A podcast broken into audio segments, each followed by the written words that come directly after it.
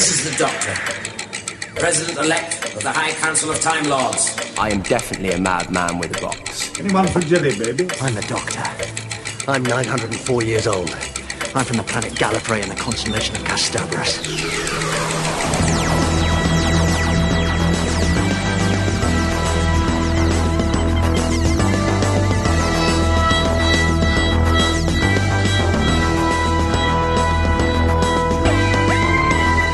Hey you fans, and welcome to the Big Blue Box Podcast. My name's Gary.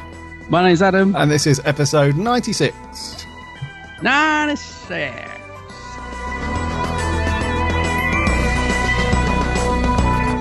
More American stuff this week. Yeah, I know, yeah. 96. 96. Travelling on space and time gone to minimum. Adam and I were really throwing some shapes around to this week's intro.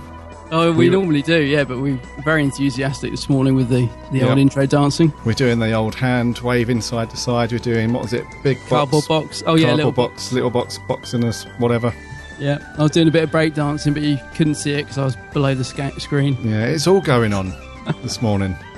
I was slightly distracted, actually, because I was doing the dancing and there's this big triangle with an exclamation mark popped up on my screen. I don't know what it's trying to tell me, but it's got my name next to it. I was like, what?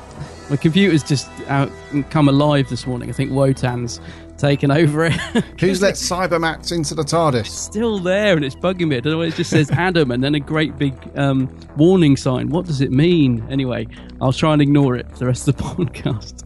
Well, you know, Cybermats. Doctor Who. Or it's WOTAN. Computer's alive. Oh, that was the computer from the Tom Baker story. No, it's that WOTAN, what do you call it? War Machines. Oh, War Machines, that? from second. Oh, of course, yeah. Yeah. Sorry. That was a really good impression, by the way. Oh, thanks. Yeah, I've been working on it. Yes. It's EU referendum day, for anyone interested. Hooray! That's already taken over all of my Twitter and social stuff today. And I know. I think pretty soon I may have to invoke the Twitter mute functions and whatnot because I'm getting bored of it already. I mean, I've been bored now for quite a few weeks of the whole thing, but I think today's just as expected.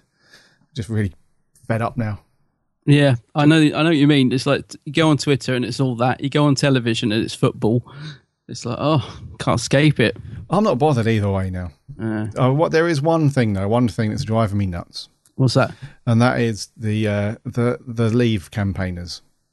If you want to vote Leave, and that's totally cool. If that's your the direction you want the country to go in, and that's your thing, fair play. It's all good.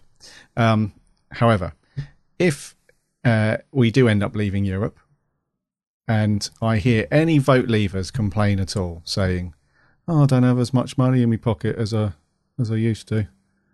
If I hear anyone say that, I'm probably going to punch them extremely hard in the face. Oh, right. It really is doing my head in. That's like, of all the things, you know, that the EU referendum, you know, has on the table, it's still that one thing, that those two things just are always there by the vote Leavers, which is we throw so much money at Europe, we don't have as much money left for ourselves.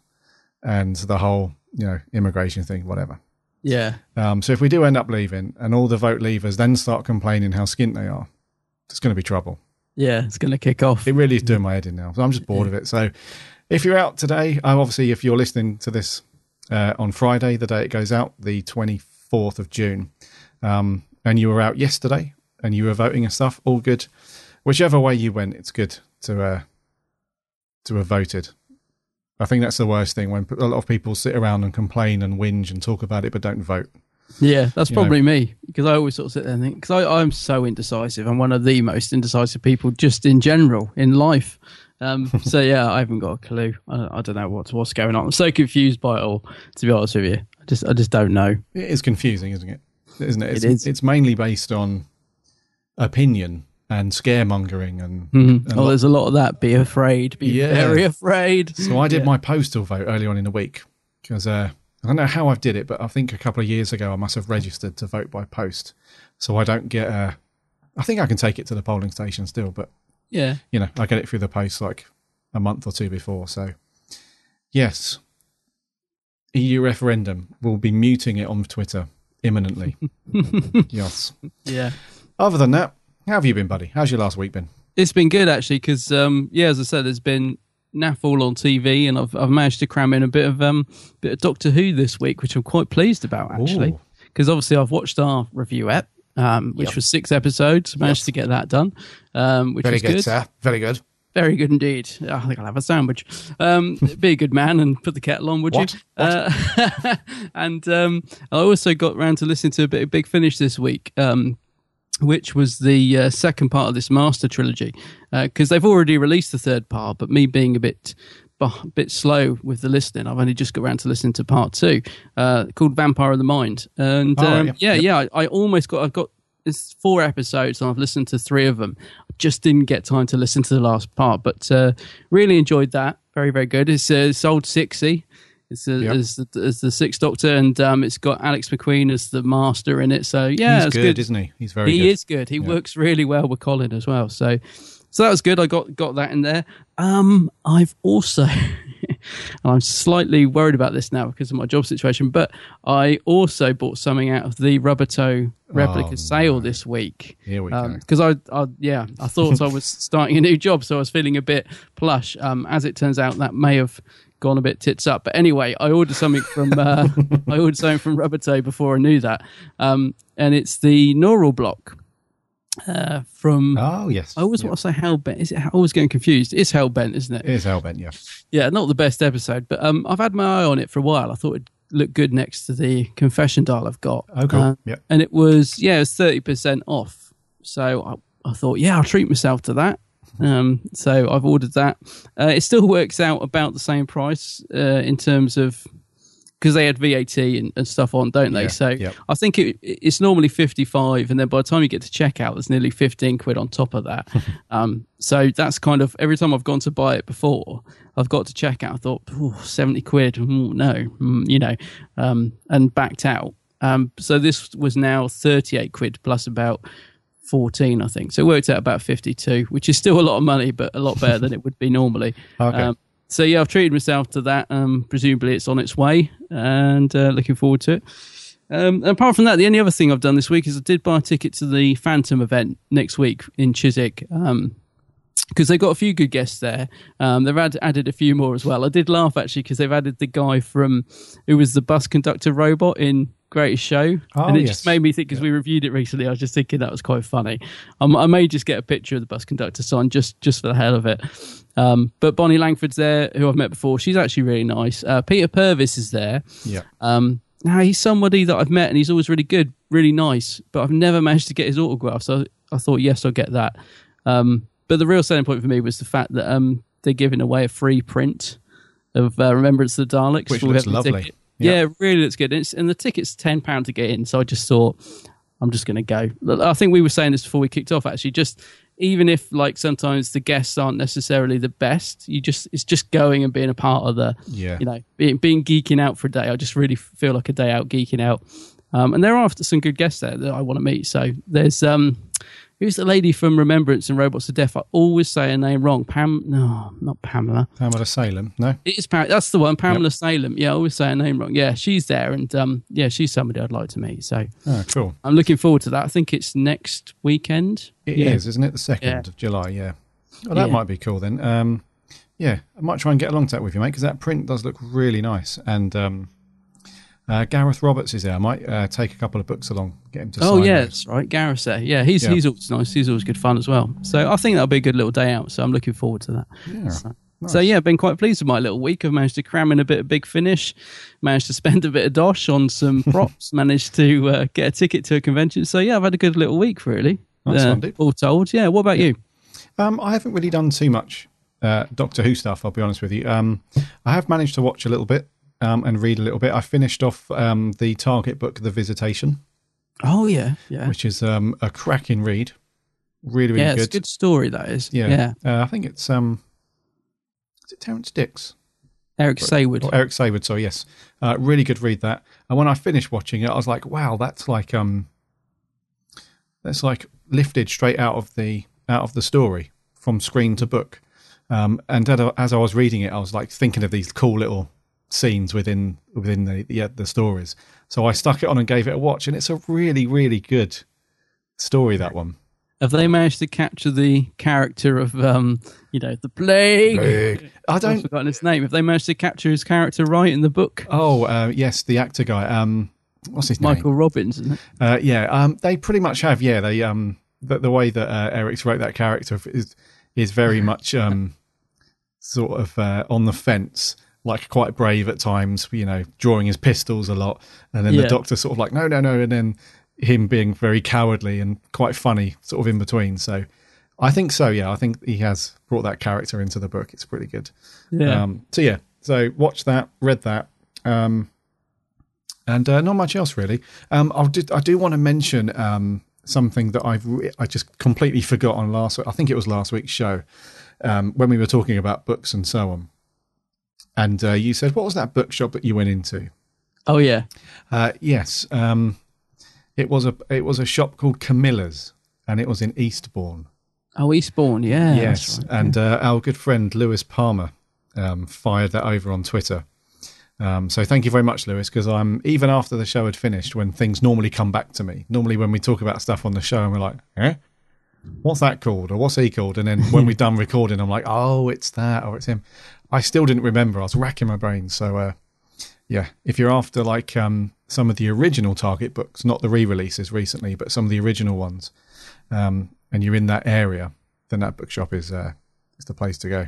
Yeah, I love the look of it. I do. Just remember your pictures. Yeah, I love going into into secondhand bookshops and just seeing a load of Doctor Who books. It used to happen a lot. You used to sort of find them more easily. I think nowadays, I don't know, people sort of have picked them up. But there was an Oxfam not too far from me once that had a load of the old New Adventures and the Virgin books in the window. Oh, right. But they were shut, and it was like torture, because I walked past and I immediately recognised the spines of them with the sort of, with the writing. I was like, I know what they are, and I haven't got any, because I kind of dipped out around about the time when they were released. I didn't really pick any of those up. But yeah, it was like I was just sort of like leaning with my hands on the window, desperate to get in. And of course, when we went back, they must have had about 3 shelves of these easily, I would have said. But when I went back, when the shop was open, they had 4 left. And I just bought them just because they were like the only 4 left. I was a bit gutted, but they had loads of them at the time. Yeah. Gutted. There you go. There we go. Other than that, mate, not really done a great deal.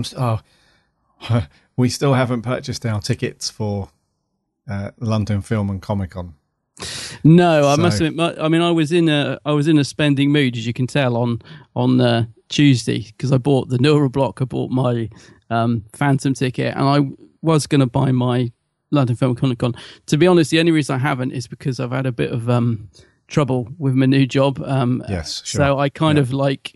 It's more the fact I'm now a little bit worried about financials, which I'm sure will all become good. But yeah, that's the only reason, to be honest, because I was like, absolutely, we've banged on about it for weeks. It's like, right, this week, I'm going to do it all. And I was so prepared to get it. But no, I've had to hold off. But I will be. I'm still going to get it. So yeah, because I think on last week's show, we annoyed and bored everybody with waffling on about it. And then we said, well, let's just, man up and buy the tickets. And then... I spoke to you on Twitter the other night. I was like, you got this ticket yet? And you're like, no, I'm going to get it tomorrow. I was like, all right, I'll hold off then. And then on that day, it was like, you got it yet? And you're like, well, I don't know, because now they've thrown in this £15 midday entry ticket. I'm like, oh, crikey. Yeah, that really threw me, because you know what I was saying about being indecisive?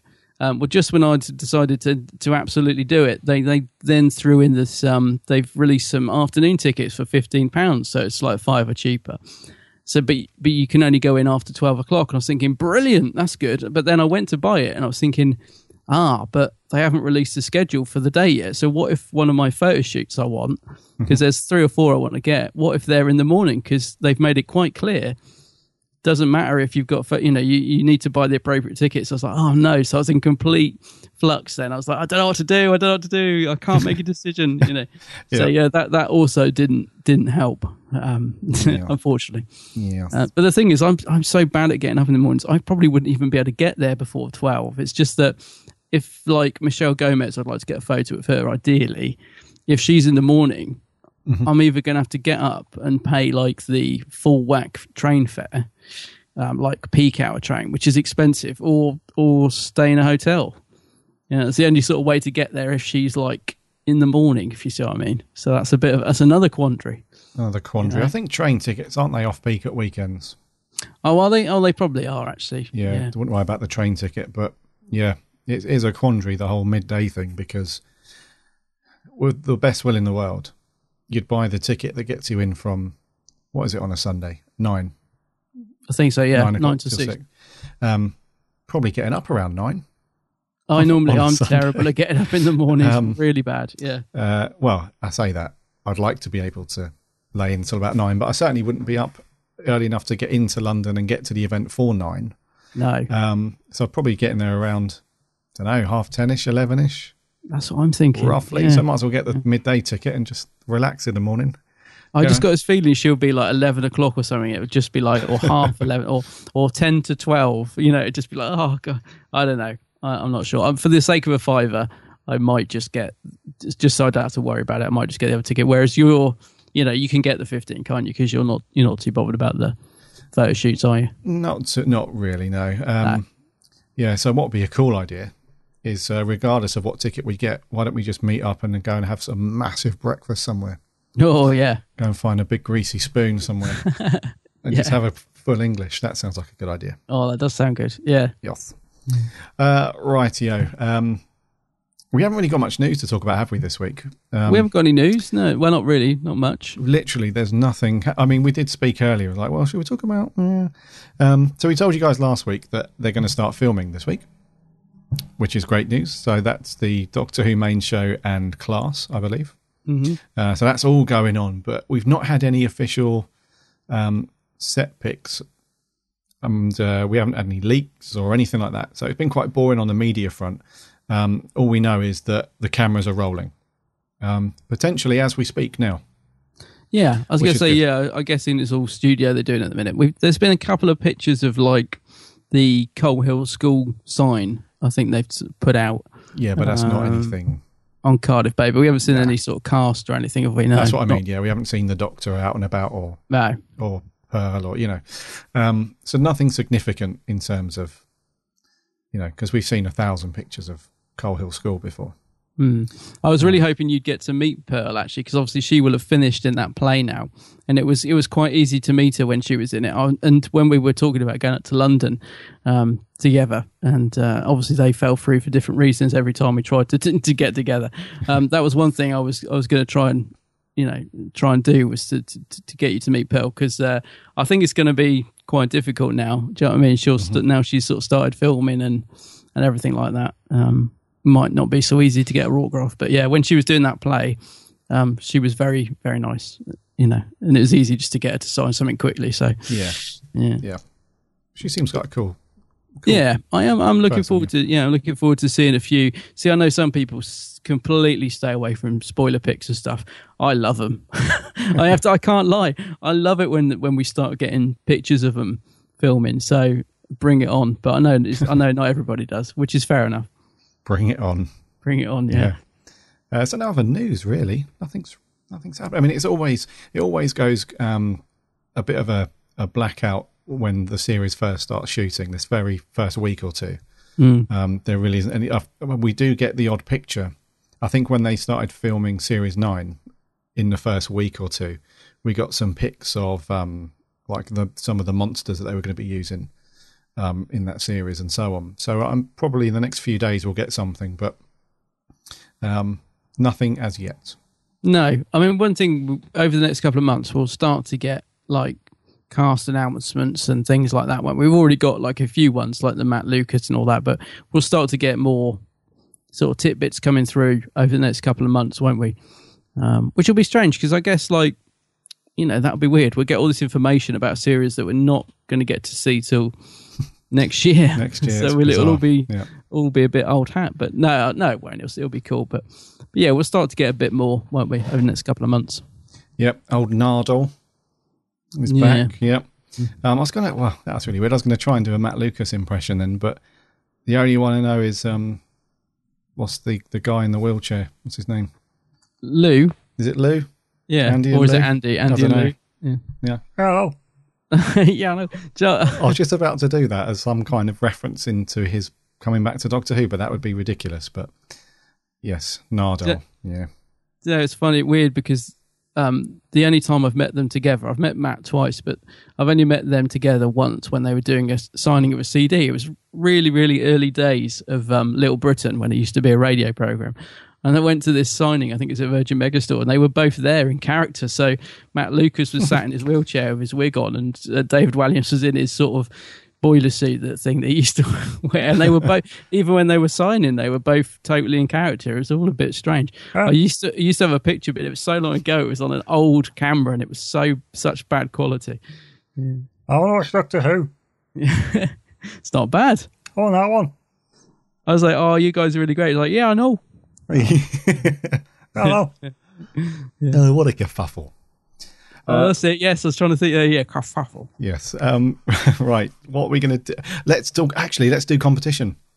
Yes, let's do that before we forget. Because if we forget again, it's going to be mutiny. Yeah. So last week we very stupidly just, absolutely went through the show breakneck speed. Totally forgot about our competition, which was in conjunction with Big Finish to give away the War Doctor box set, Only the Monstrous, and we put all of the answers into the little configuratory reverse polarity worker-outy calculator thingy, and yes, the winner to that competition is Charlotte Stinson. Hey, well done, Charlotte. Yay. She messaged us via Facebook. So thank you very much for entering, and we will be in touch very shortly so that we can work out getting your Big Finish account set up. Or if you have one already, we will just pass that over to Big Finish and they'll get it to you. But yeah, we'll be in touch. So brilliant. Well done. Well done. But let's keep the train going. Let's do another giveaway. Let's do another comp. Let's do it. So we've spoken lots and lots over the last probably month, 5 weeks, about Target books and Target covers and a lot of Target. So we're going to give away a whopper of a story. This is Genesis of the Daleks. Oh, yes. The new issue from Target. We're going to give that away. So enter in exactly the same way as you did on the previous one. You can send us the answer on Facebook or Twitter or email. It really is up to you. Carrier pigeon, your choice. But the question is, who was the cover artist for the Genesis of the Daleks Target book? Ooh. To give you a clue, Adam always struggles with the name. Always. Yes. In terms of spelling and pronunciation. Yes. So who was the cover artist for the Genesis of the Daleks Target book? It has to be the Target book. No other strange, weird publication that you might have seen. Or third-party thing at a car boot sale 5 years ago. Has to be the Target book. Send us your answers, and we will. I'm going to say we're going to confidently reveal the winner on next week's show. But that could go awry. But yes, we should be able to reveal the winner next week. Excellent. Good luck with that. Good book. So no news, no much. Well, we got a little bit of merch, I guess. Any books? A new book is on the horizon. What was it called again? It's The American Adventures. Yeah, this has just popped up on the feed today, isn't it? Yeah, Doctor Who, The American Adventures hardcover. So this has literally popped up before we recorded, so we thought we'd just have a look at it. What's it all about then? Travel through time and space with the 12th Doctor in these 6 brand new adventures set in a host of locations across the US. Throughout US history. Okay. Very cool picture of Capaldi on the front there with the American flag. Well, actually, it's the TARDIS, isn't it? Just realised that. It's the TARDIS sort of wrapped in the American flag. That's kind of cool. That's pretty cool. Yep. Yeah. So that's one. Let's have a look. What are the comments? Great idea and lovely cover. Nice cover. First time. Yeah. So everyone just saying nice cover, basically. Yeah. I think, did you say it was 6 stories? It's 6, it says on there, yeah. Yeah, 6 stories in one book. Yeah, hardcover. I'm not really a fan of the hardcovers. I normally wait for the paperbacks. But it is a cool cover. It is good. I'm just looking. I guess I know you're not so much into the Titans, but there's a couple of SDCC exclusive Titans coming out. They're not that great. Actually, there's like a glittery TARDIS, which actually is a bit poor, that, because they've just taken the TARDIS from the Fantastic Collection and covered in glitter, haven't they? Mm-hmm. But I do like there's a Ghost 12th Doctor Titan coming out with like the black eyes and. All right, yeah. He's all right. I wouldn't mind if it was his collection, but yeah, not over enthused. I can see on the site there's the Doctor Who Sonic barbecue tongs, which I remember caught my eye at the festival. Oh, you love those, didn't you? Maybe that's going a bit too far. You love them too far. Well, no, because they're the old Sonic now. I can't be doing with that. It's old hat, is it? It is old hat. Yeah. But I was saying to some guys in the chat the other day, the Doctor Who merch seems to be. Sort of going down in price a lot lately, which is a good thing in a way for us that want to buy it. But I don't know, it seems while the show's off air, some stuff that was really expensive before seems to have come down a lot in price. So like Forbidden Planet are selling off a couple of the figure sets, which are really good, like the Enemies of the Third Doctor set. You can get for $14.99 now, which has the Drashig in it, which I know you love. You love the Drashig. Not the Drashig. Yeah, the Drashigs. I know you love the Drashigs. Oh, pathetic, stupid looking. For the benefit of listeners, Adam has got a Drashig hand puppet, which he's showing me, which looks just as ridiculous and stupid as they did in the story. Yeah, it's not happy with you, that Drashig. Down, boy. Stupid. Back. It's the Doctor Who monster with the three huge eyes on the top that can't see anything, and can only find its prey via smell. That's the one. It's funny because hang on, I want to capture your. I wish I'd captured your laugh there because I could have posted it on Twitter. Do a fake laugh. No, do a Robin of Sherwood laugh. Oh, that'll do. But no, it's funny because this is the sort of thing when we do meet up in London, because that will happen. Remember Rod, Hull and Emu, how that he used to attack everyone with that emu? Oh, yeah. I'm going to bring this. Oh, and that'll be I'll be attacking you with it when we're drunk and clearing the pub properly. So anybody who'd like a Drashig hand puppet, it does look just like the thing in the programme. You've got to give it that, because the thing in the programme was a rubbery puppet, wasn't it? Was it?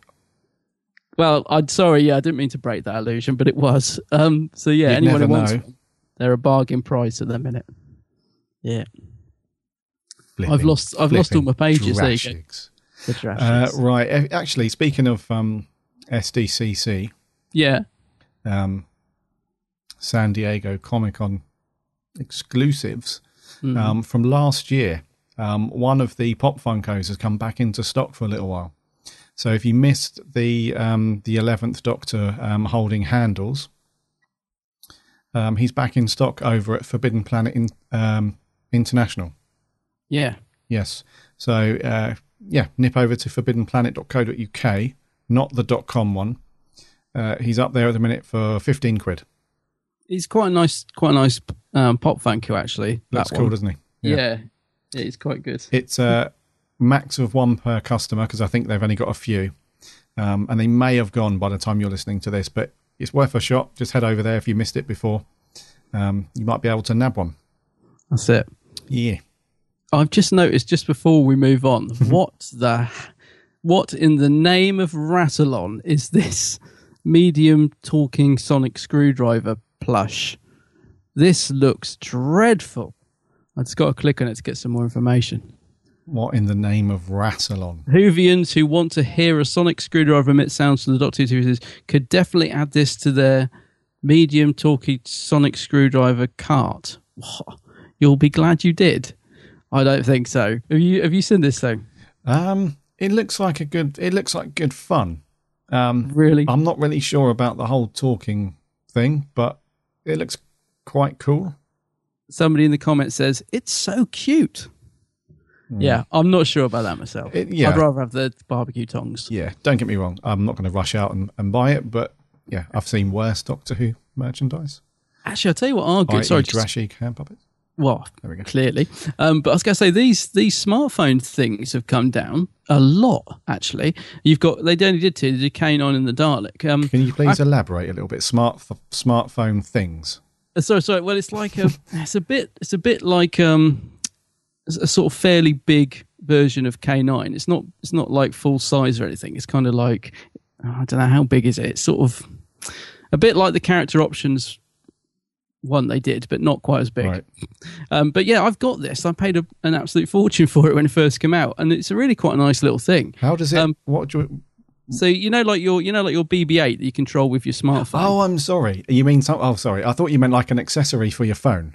Oh no, sorry. No, this is an actual thing. It's an actual canine toy. Oh, I know what you mean. Yeah, sorry. Yeah, it's a reasonable size. Yeah, that you control with your phone. And you control it with your phone, yeah. And these are quite expensive when they first came out, and now they're going for about $14.99. I think I paid about 60 quid for this. The Dalek one, I never ever even considered buying it because it's like the Paradigm Dalek. It's the red one, and it just looks terrible. Yeah. But I've got the K9 one, and I tell you, for $14.99, he's really good. I was really pleased when I got it. Yeah, £55 it used to be. Yeah, well, it's on Amazon now, it's at the moment. Yeah, so on Amazon, their original price was $69.99. Yeah, and it's been slashed down to 15 quid. Yeah, I'm pretty sure you were with me when I bought him. Do you know, we were in the Paradise Towers Slough Hotel at the convention where you met Tom Baker, I think.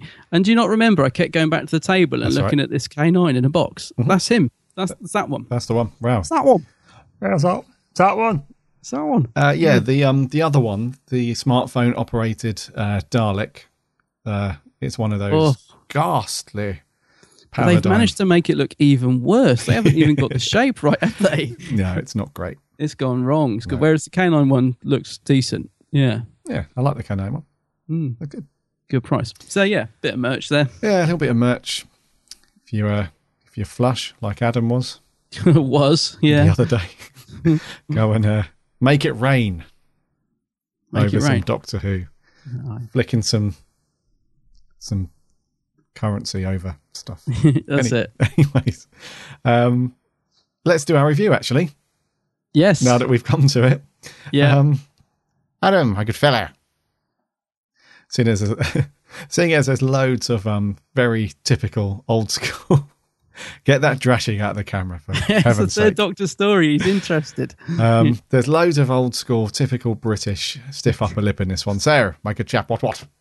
What are we doing this week? This week, Gary, old boy, we're doing the third Doctor classic, The Sea Devils. Soon you can search from the seas and your millions and exterminate him. Don't listen to him. Why begin a long and bloody war where thousands will be killed on both sides? We shall destroy man and reclaim the planet. Is there nothing I can say to make you reconsider? Nothing. I'm sorry. Is the machine ready? It is. Then activate it. Allow me, Doctor. We don't want any accidents this time. The power may take some time to build up, you know. I suggest you now dispose of this man. Take them both to the cages. What's the meaning of this? I'm your enemy. For my slave, take them. I helped you. Oh dear. Oh dear me. The master, he never learns, does he? No, he doesn't, does he? Never learns. So, The Sea Devils. Back in 1972. Wow. This came out, and it was a six-parter. Yeah. I don't think we've done a six-parter in ages.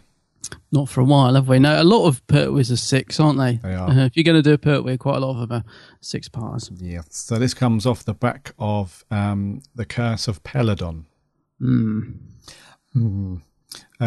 So... I need to stop saying so. So, The Sea Devils.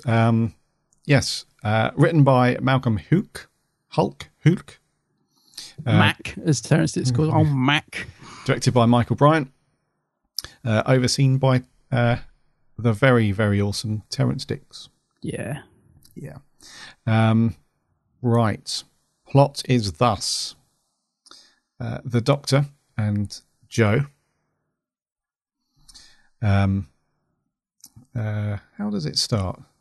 Well, they they take a trip off to see the master in prison, don't they? Oh, of course, yeah. So yeah, okay. Yeah. So if you're not familiar with this kind of era of Doctor Who, the Doctor is trapped on Earth at this point, isn't he? And he's working. He's on the unit payroll. That's it. So him and Joe go off and see the master, who is imprisoned at this sort of military naval high security prison. Yeah, it kind of picks up a little bit from the Demons, doesn't it? Because they finally captured him in the Demons. He always seemed to escape, but I think that was the last time we saw him. So they bung him in prison, and a few stories later, the Doctor and Joe go back to see him. You are correct. Yeah, they managed to get him, didn't they? At the end of that, yeah. So he's in prison. He's incarcerated. They go and see him, and it's all a bit of a ruse from the off. We can tell quite clearly the master is seems to be rehabilitated. He's aware of his previous sins and so on, and he's trying to, the Doctor's having none of it, obviously, you know. Yeah. Joe's a little bit more, do you think he's changed? And you can tell by the Doctor's face he's having none of it. Anyway, the martyr is in cahoots with the guy that's running the prison, and the whole sort of master's master plan, if you like, is he wants to control, or sort of side by side, bring back these ancient race of aliens, which they refer to as the Sea Devils, that apparently used to sort of run the Earth. They used to live on the Earth before, long before humans evolved from apes and all that stuff. It's a bit of a Silurian sort of vibe going on.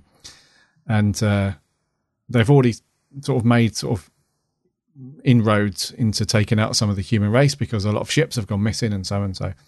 And the story just sort of escalates from that first episode, really. Mm-hmm.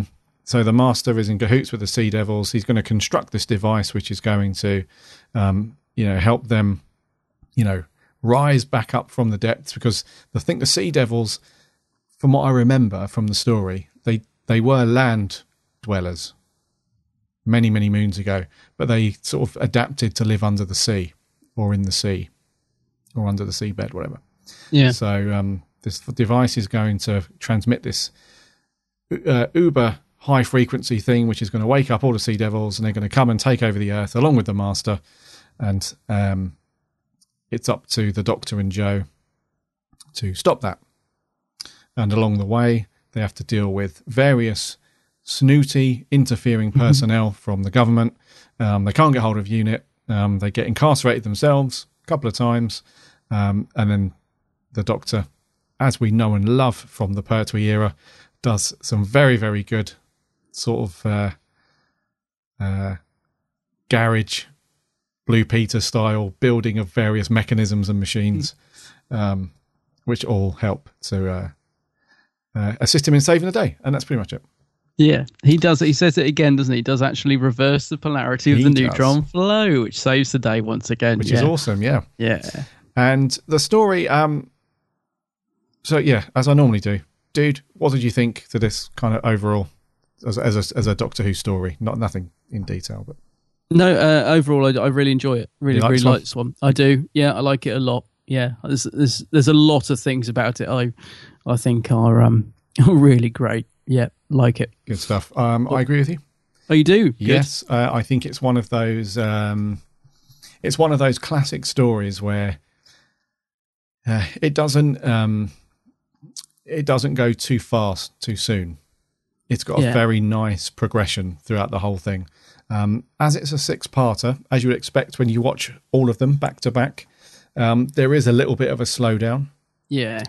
After sort of episode two and most of three, we do have a bit of a slowdown there. It starts off very strong, really good story, but it does slow down a wee bit. But having said that, if we were the age we are now back in the 70s and we were watching this as it was broadcast each week, I think it would have been a different story. It's only because we watched them back to back. It's 3 hours? Yeah, I see what you mean if you'd watched it. Yeah. I watched two, and two, actually, which is quite unusual, because I normally do watch them pretty much all in one go, or sort of two goes at the most. But with this one, because I had a bit more time this week, I watched 2 episodes a day, which really worked well, actually. It really, kept my enthusiasm for it going, because it is fairly well paced, I think, but there is a bit of padding in there, I think it's fair to say, because it's 6 episodes. But the cliffhangers are really good, because when I got to the end of episode 2, is that the one where he throws the knife? Yes. I can't remember. Yep. Yeah. Yep. I really wanted to watch the next one, but I was thinking, no, I need to get on now and watch. I have to watch the rest tomorrow. I think all the cliffhangers in this are fairly decent, actually. They did always leave me wanting to go on to the next episode. Let's put it that way. Yeah. Yeah. No, that's cool. There were some cracking cliffhangers back in Classic Who, and this is no exception, really. Some of them are really quite intense. Yeah. The first, with the exception of the first one, the first cliffhanger was all right. It was just the sea devil's face, really, wasn't it? Oh, because the zoom in. Yeah, I suppose. But if you think about it, back then, that would have been like the big reveal, I suppose. Yeah. Whereas now we know. Sea devil. Yeah, and that was another good thing as well about the story, was the reveal of the monster. We don't really see much until sort of towards the end of the first episode, do we? So it was at least 15 minutes gone by. We saw like one of them sort of pacing around quite slowly in this, what was it? It was like a lighthouse, or it was a fort? The naval ship. It was the big fort, wasn't it? Oh, it's the oil rig or whatever it is, isn't it? Yeah. But then, like you say, the cliffhanger at the end of episode 1, where it zooms in on the sea devil's face. And I quite like that. I like it when we sort of hold off for a little while. We sort of let the story build up, a bit of suspense, and then we see the amazing classic Doctor Who costume and makeup in all its glory. Yeah. Yeah. So like I said, it's a bit... it's a bit paddy, it slows down a wee bit. Overall, though, superbly written. It doesn't rely on a huge cast, although the cast list is big. It is, isn't it? Yeah, I was just looking at that. Yeah. Although it's big, it really revolves around the Doctor and the Master with Joe. And then you've got the guy who's running the prison where the Master is, Trenchard. Trenchard, yeah, and then you've got the naval officer with his blonde secretary. Oh yes, they're quite good, actually. Yeah, I think it's Clark, Officer Clark. Hart, is it, or something?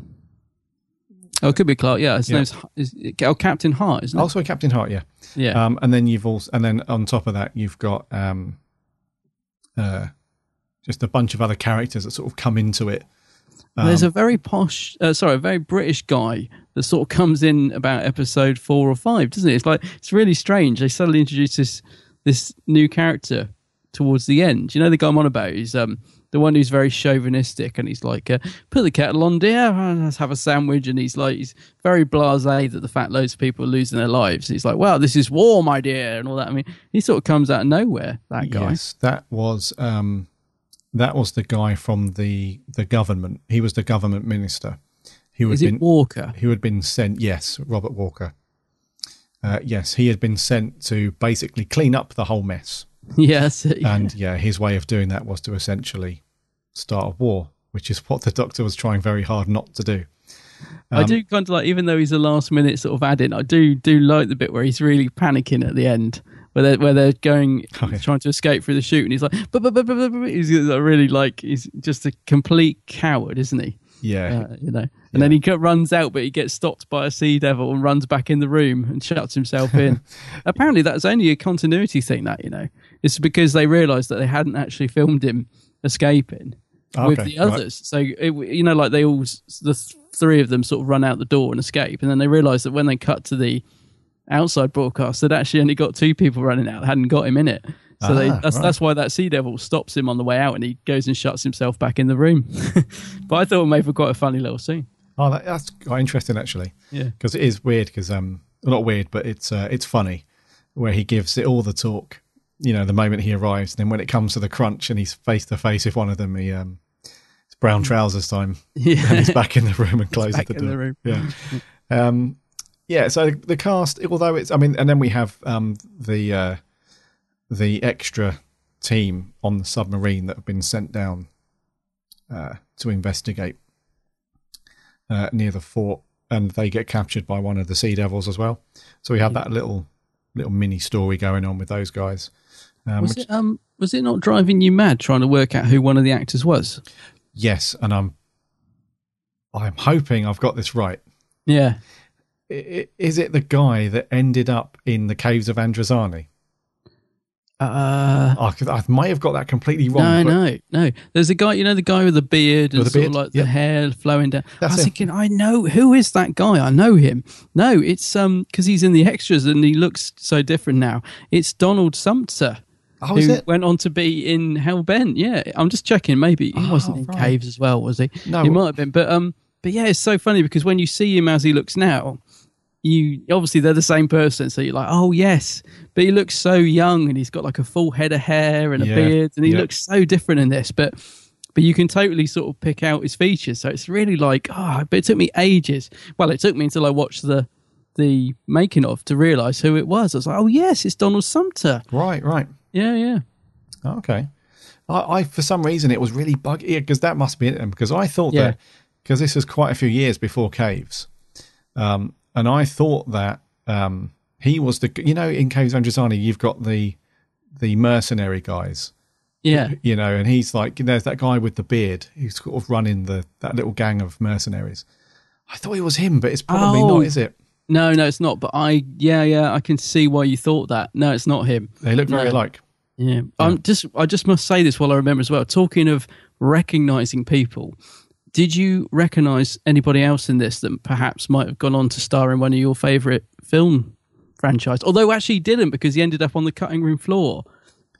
But did you recognise anyone else in this? No. Okay. No. Well, one of the guys that's on the what's it called? That's getting killed off on the Marine base.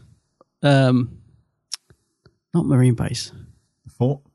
On the fort. Yeah. It's, you know, the original Jabba the Hutt in the scene that was cut. And then, because originally Jabba the Hutt was just a big man. Yeah. And then obviously, we know Jabba the Hutt went on to be a galactic slug type creature. Yeah. Well, that the original actor that was Jabba the Hutt that's in that scene that got cut from the original Star Wars is the guy in this that's on the oil rig that get, you know, the sort of slightly portly guy, and he's got like a fawny coloured, the big orange jumper. Yeah, him. Yes, him. That's right. The original Jabba the Hutt. Oh, I see. I didn't clock at all. Oh, I only know because it was in the production subtitles. So I was like, oh yes, and I thought, you know, Gary, big Star Wars fan, will he notice? I did not clock at all. Oh, next time watch it, Jabba the Hutt. I can see it now.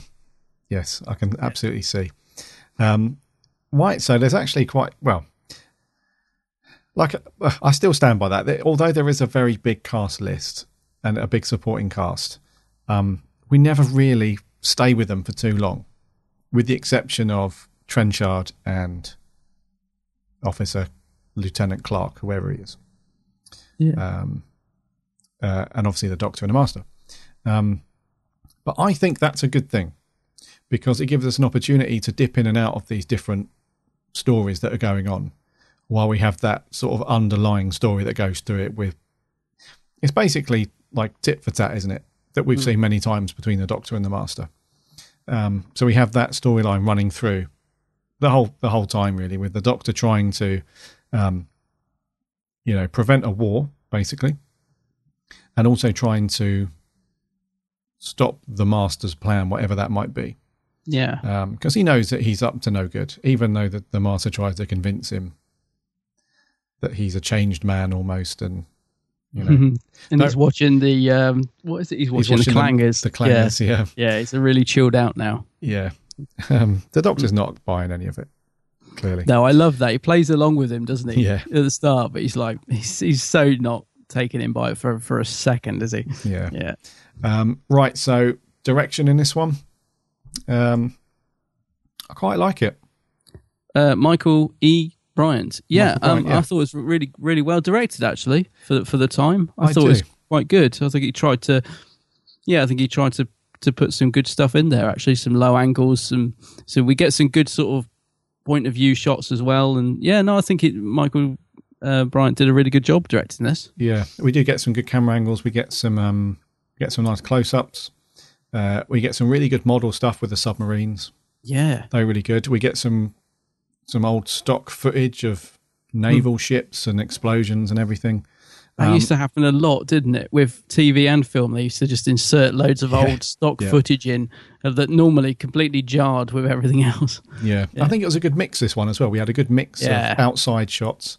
So we have the Doctor and Joe out on boats quite a lot, little speed boats. We have them out in fields around the fort and everything.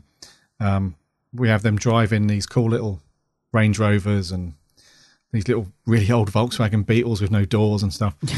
And then we have some good set stuff, all the different offices around the base. We have the fort where those two guys run into the Sea Devil. We have the set of the submarines inside them, which look pretty good. So yeah, it was a good mix of stuff. It wasn't one of those endless corridors and the odd scene. It was good stuff. Yeah, it's a good mix of locations, actually, when you think about it, actually. Yeah, it's quite an adventurous shoot, actually, for the time, isn't it? Yeah, I love the fort or castle, wherever it is. Yeah, it makes for a good prison. Yes, yeah. So, yeah, direction was really good. I wasn't, because there are some classic stories that we've spoken about in the past where it can feel a bit flat, where the camera angle's always at the same point and the same height and... You know, there's just not a lot going on, really. No, I think he tried to be quite adventurous with it, didn't he? Like when the Sea Devils are having their big battles and getting shot and stuff, there's quite a lot going on. There's quite a few fast cuts. And, I think he did do a good job ejecting some energy in there, yeah. And if you've got a six-parter like this one, you kind of need that, really. Yeah. Because if you have one of those quite flatly directed, nothing adventurous, then you're in a... You're in trouble. Like you said, it's got to keep your interest. No, I think direction-wise, really good, actually. Really cool. I'm just thinking what a nightmare it must have been to get those guys underwater in the Sea Devil costumes. I mean, how they ever managed to get that? Because you'd think, like, staying underwater, the heads would just float off, because obviously, you know, it's a costume. And I think they do say, actually, like, they would see, like, a Sea Devil leg floating down while they tried to fit. It must have been quite a hard shoot, I think, some of that. I would say so, because the back in the day they were just very thick rubber and plastic masks and body suits, weren't they? And a string vest. A string vest, yeah. So it would have been very, very uncomfortable and quite. I wouldn't have liked it really to have had all that stuff on and then go under the water, because then you'd have to stay under the water, you know, just for a few moments until the director sort of yells action, and then you start to walk out, but you still have to submerge yourself and wait for that cue and stuff. Must have been difficult, but it's such an iconic scene, isn't it? That's great. Yeah. Whenever I see that, I'm just like, yeah, classic. Yeah. I didn't really have too much of a, I was going to come on to this later, but I don't really have too much of an issue with the suits and the masks with this one. The only thing I will say is the mouth movement was very, very basic. Yeah, you know, they couldn't really do. Mind you, have we had any decent sort of classic head sculpts or masks where the mouth moves very fluently? Only fluid, the Draconians, but then again, it's actually the real mouths sort of blended into costume. I suppose not great, but I love the design of the Sea Devils. I love the look of them.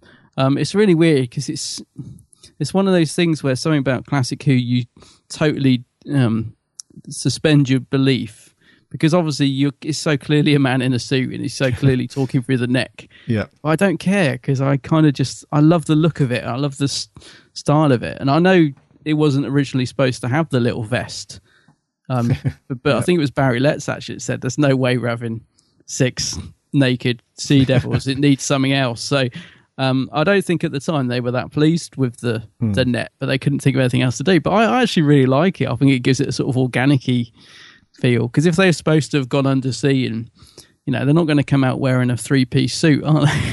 you know, they're just going to... So the netting thing, although very basic, I think it's quite good. I love the guns as well. Love the design of the round guns. And yeah, it's something different, isn't it? Yeah, it's just different. But the Sea Devils design and the way they speak, the way they look, the eyes, even though the eyes don't move, they're really creepy. It's a great design, isn't it? Yeah, I think it's a really good design. Yeah, it's got that. You can tell that it's some sort of underwater creature because the way that because they haven't got like gills like a fish or anything like that. So they're still quite reptilian, but they have got like spines that you would see in a fish's fin, if you like, that come out the back of their neck and all that stuff. So it's a really good combination of those things, I think. And that's one of the and I'm glad that they kept that reptilian side of it because they do link. They are connected to the Silurians, aren't they? Yeah, I think they're like cousins of the Silurians. Yeah, they are related in some way. So I'm glad that they kept the reptilian side of things because otherwise that would have been too disjointed. It would have been too, if they went too far along the aquatic, underwater side of things, and that would have been, it wouldn't have matched up then with their connection with the Silurians. I really love that actually, that there's a connection there because we don't get that much in. We haven't had that much in Doctor Who, have we, where sort of creatures relate to each other? But it just gives it a nice little link because I love the design of the Silurians as well. Mm. I think the face mask of the Silurian is brilliant, actually. But yeah, I think that's a really nice little connection between the two of them. I really like they did that. Mm. And they do appear together, don't they? What's the story where the Sea Devils... Warriors of the Deep. Warriors, that's it, yeah. What's that? That's Davison. It's Davison, yeah. Mm. So anyway... They are connected to the... Do you know, I used to love that. And last time I watched it, I was like, I couldn't quite believe it. But we'll have to give that one a go. Yeah. Because, I'm not sure what I make of that story. Yeah, I much prefer the look of them in this as well. Because in Warriors, they've got like almost like a black PVC sort of outfit on. It's like, oh, no. I much prefer the vest. Yeah, the Rabsy Nesbitt string vest, yeah. Right, so Sea Devils look very good. Love the design. The episode moves along very nicely, although it does lag. Now and a bit. I think it's not too bad. It's not too bad. I was going to say, I think perhaps the viewers now might find bits of it a little bit slow, but I wasn't bothered by it. But I can see, some a modern audience might find bits of it a bit slow. Yeah. Well, if you break it up though, like you did, if you just if you do 2, 2, and 2, or 3 and 3. Because I did 2, 2, 1, and 1. Oh, okay. Yeah. I was planning to watch 3 and 3, but then I watched 2 and then had to do something, and then I watched another 2. And I planned to do another 2, but I watched 1, then had to do something, so I came back to it. So that wasn't too bad for me. Mm. That was quite cool. And it almost mimics what it would have felt like to watch these weekly episodes back in the day. Yeah. And that's something that... if you've any listeners that have not sort of dived into classic Who, or that really is something to keep in the back of your mind, that they weren't designed to be watched as one long story back to back. They were written specifically to have like these cliffhangers at the end of each week to sort of leave you wanting more, so that by the time the following week rolls around, you're like, oh, I wonder what's going to happen with so. And that's typical of most of classic Who. They were written specifically to be viewed with a decent gap in between them. So that's just one thing to bear in mind. And I think if you break them up, I mean, I think the first time I watched this, I did watch all 6, but just out of circumstance and stuff that was going on over the past week, I had to watch them broken up, and I quite like that.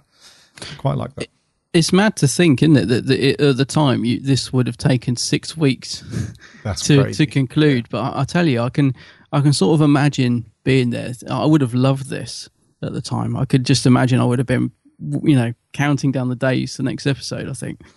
But it's crazy to think that we can just watch the whole thing in like a couple of hours. But yeah, back then you'd have had to wait over a month to get the whole story. It's crazy. Yeah, that is crazy. And what did you think to like some of the plot mechanisms that were used in this? Because the overall plot was the Master wanting to use the Sea Devils as like an army, if you like, to take over the planet. Yeah. So we had that. That's like the main thing. But then we also had like almost like a moral issue or a political issue with things, because it was based around because a lot of the time with classic Who, it's normally around not your typical sort of monster of the week thing. You know, Doctor Who, I think it goes a bit deeper than that, because these monsters and the aliens and everything in Doctor Who normally have a larger connection with, you know, the Doctor personally, or Gallifrey or the Time Lords or whatever. It wasn't like a typical creature feature that you would see as a one-off thing and then that was it. But with classic Who, the creature or the alien has normally got that the story is normally revolved around their selfish reasons for doing something. So it might be an alien that's landed, or a creature that's, you know, there on Earth for some reason, and they want to wipe out the human race or take over the Earth for their own selfish reasons. And the Sea Devils, they do have that, because they're kind of miffed, aren't they? They're like, you know, we used to inhabit the Earth and now we want it back. Yeah.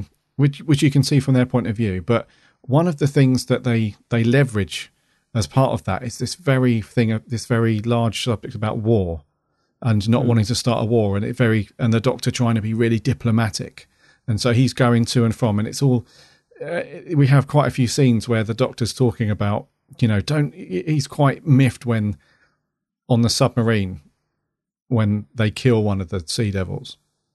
You know, the Doctor's not really happy about that. He's like, you didn't have to do that. Yeah. Yeah. And then when he's back on the naval base, he's like, you know, let me try and negotiate with them. Let me try and reason with them. So, and then when that minister guy turns up, the Doctor's really miffed. Mm. He's like, what idiot, you know, started an attack. You know, I was this close to negotiating a peace and stuff like that. That's right. Yeah. So I found it, although we had like the Sea Devil's motivation for wanting to, you know, work with the Master so they could summon all the other Sea Devils and take over the world. I did find that there was like a real world scenario going on where the Doctor's playing like Mr. Peacekeeper almost. Yeah. I almost focused on that more than the motives of the Sea Devils. I just found it really sort of just superb writing on, you know, for the character in this particular story. Yeah. Where him and Joe are, not once were they ever spiteful or had bad intents towards the Sea Devils, even though people were getting killed and all the rest of it.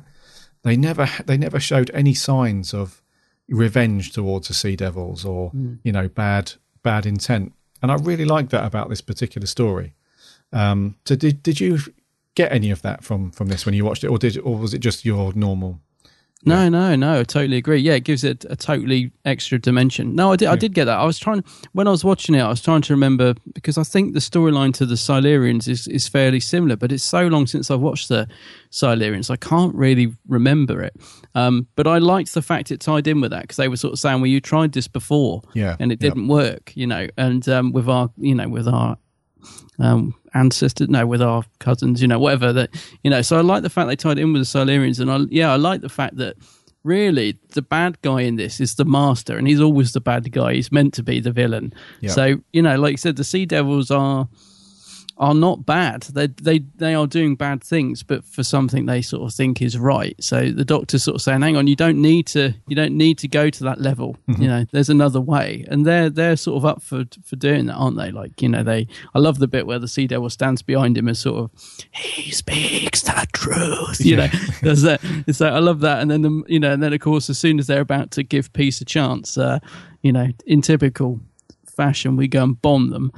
So it's like, yeah, I do. I really liked that, because you could see it gives a totally different angle to the, you know, why it's not really villain, is it? But why they're doing what they're doing. Yeah. Yeah. And it's, there's a really nice moment as well where the Doctor's finally, you know, got his point across, and he's got through to them that, you know, war is no good. You know, if you go through with this, you know, thousands of people, you know, on both sides are going to be killed. It's a pointless thing, because he's like, you know, man is evolved and is too strong now. You know, it's a fruitless.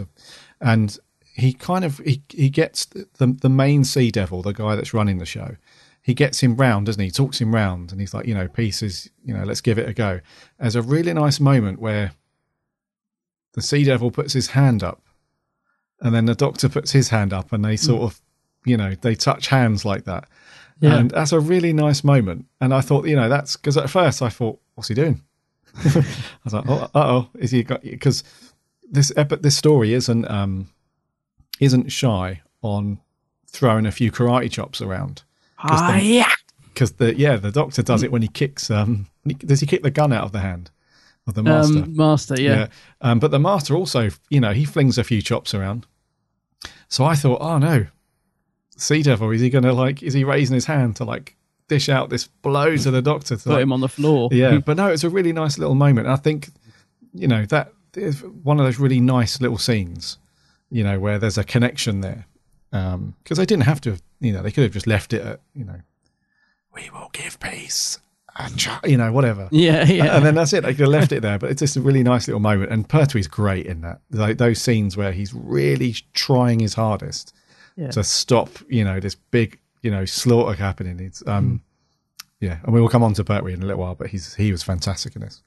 I gotta say that's the thing. If it had been, you sort of, that's what's great about Pertwee's Doctor is he's in control, but there's a vulnerability. Like if that had been perhaps you know, David Tennant's Doctor or something, he would have been saying, "I am the Doctor, and this will end now." Do you know what I mean? Whereas Pertwee, you can see he's not Pertwee's Doctor. He's trying really hard, but there's no magic. Yeah, you know, there's no magic wand to solve everything. He's just like got to try and find a, you know, solution. That's whereas right. I think today's Doctor, they would sort of have it all sussed out in their head, and you know, I'm the Doctor. You know, look me up. You're not. This is not going to happen. And I like the fact that this Doctor's a bit more, you know, a bit more out of his depth, if you like. Gives it a bit more of a danger to it. Yeah, absolutely, man. Yeah. Right. Let's talk about some cast members. Mm. What about the guys on the submarine? One of them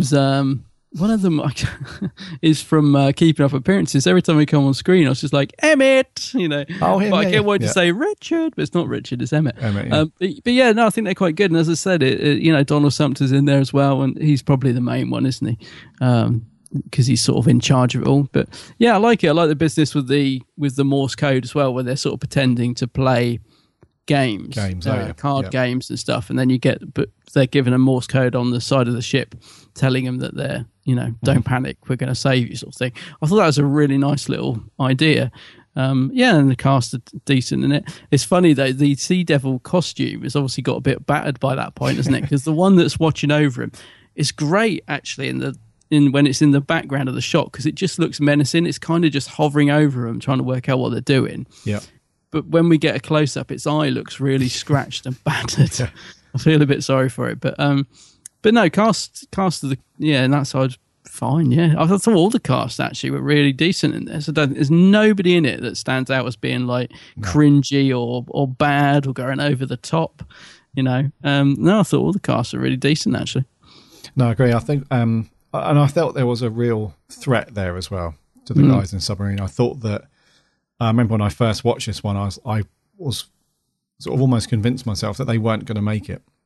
Yeah. It was going to be one of those things where it was just, you know, casualties that the Doctor just wasn't able to save.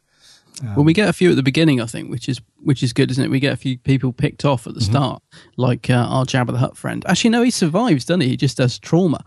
Yeah, his mate gets petrified to death by the look of it. Declan Mulholland is the actor who played Clark, the Jabba actor. Yeah, I think he survives, doesn't he? But there's a good threat at the beginning, like you said. So I think that carries on through the story. Yeah, yeah, So the guys in the sub, I thought, you know, brown trousers for those guys. They've had it. Yeah. But they were quite good. I got no complaints about those guys. They were good. What about the? Let's talk about the staff then at the naval base. So that would include Captain Hart, his attractive little blonde secretary, steady now, and the very, very British guy that turns up and demands breakfast and toast and everything. Yeah, I thought they were really well played. Yeah, characters, because. It's another good example, actually, of how well the staff were written, because Like the secretary woman, I've forgotten her name. I think she might be Third Officer Jane Blythe. But Jane Blythe, that's probably it. Yeah, yeah. You know, they could quite have easily just have, you know, written her as a bit of a nobody, but she has a bit of a spine, doesn't she? She stands up to the guy that turns up that demands breakfast and stuff, and she does a little bit of investigation as well. Like Captain Hart has pretty much written off the idea that the Doctor's in danger. Is like, oh, he must have just gone. She was like, no, he was meant to come back here first and all the rest of it. He's like, well, he just got a cab, didn't he? He's all right.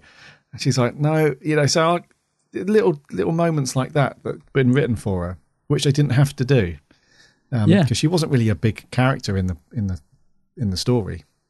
No, but that's what I love about Doctor Who in the classic era, is you get somebody like that, you know, this character. She's got like a little role, but she's sort of still quite prominent. But the actress gives it. You know, she just gives a really great little performance, so she's memorable. She's sort of so much more than just a little forgettable side character. Yeah, because there's some lovely little moments with her, like when Joe's upset and she's just sort of comforting her and all that sort of thing. There's some really great little moments like that. So even though she's a small character, she sticks in your mind. Yeah, she's good. I just thought, nice performance and good little character. Yeah. I like Captain Hart as well, because he's quite dismissive at the beginning, isn't he? Yeah. Of the Doctor. And then he sort of realises that actually the Doctor knows what he's doing, so he comes around to him. But I thought he gave a good performance as well. Yeah. He was good. There was one scene where I was disappointed with him. Oh, okay. It's the bit where, you know, the minister guy Walker that turns up, Mr. Breakfast. Yeah. And he essentially says to him, you know, if you're not going to give the order, I'll replace you with somebody who will. And I was hoping then that he was going to stand up to him and be like, you know, these are my men that are at risk. You know, I will not order it. Get someone else to do it. But he crumbles, doesn't he? He does. Yeah. So I can kind of understand, you know, because he's quite a high-ranking sort of officer. He doesn't want to like blow his career, sort of thing. You can sort of understand, but I was just really rooting for him. I was like, no, tell him to bugger off. Yeah, exactly. Yeah. So, but otherwise, though, he's a good character. He's good performance as well. So Edwin Richfield, good performance on him, really good. And then what about Walker himself? The very stiff upper lip, you know, no nonsense, no conscience. Yeah, yeah. Really good little character. Yeah, he's sort of in a way he's sort of similar. He's cut from the same cloth as Trenchard, isn't he? Mm-hmm. Just one of these that's all mouth and no trousers, basically. Just loves giving the orders, but doesn't actually want to do anything himself. Although, actually, no, I'm slightly wrong. Actually, when we come on to Trenchard, there is a bit more to Trenchard, which we find out towards the later part of the episode, which I really like. I'll come on to that in a minute. But I think Walker gives a good bit of humour to the episode as well, because he's such a sort of I was going to say pig. He's not really a pig, but he's such a chauvinist pig, isn't he? Just like, you know, thinks he's the big I am. Sits there eating, drinking, sipping tea while it's all kicking off. So, yeah, good little character, though. Brings a bit of fun to it, yeah. Cool stuff. All right, let's talk about Trenchard. Yeah, Trenchard, yeah. Let's have a round of golf. A round of golf. Doesn't he go on? I thought he was really good as a character. Yeah, he is. I thought that... the Master's obviously got... This is what I found interesting. The Master's obviously got a hold over him. He's obviously got some... He's manipulated him in some way.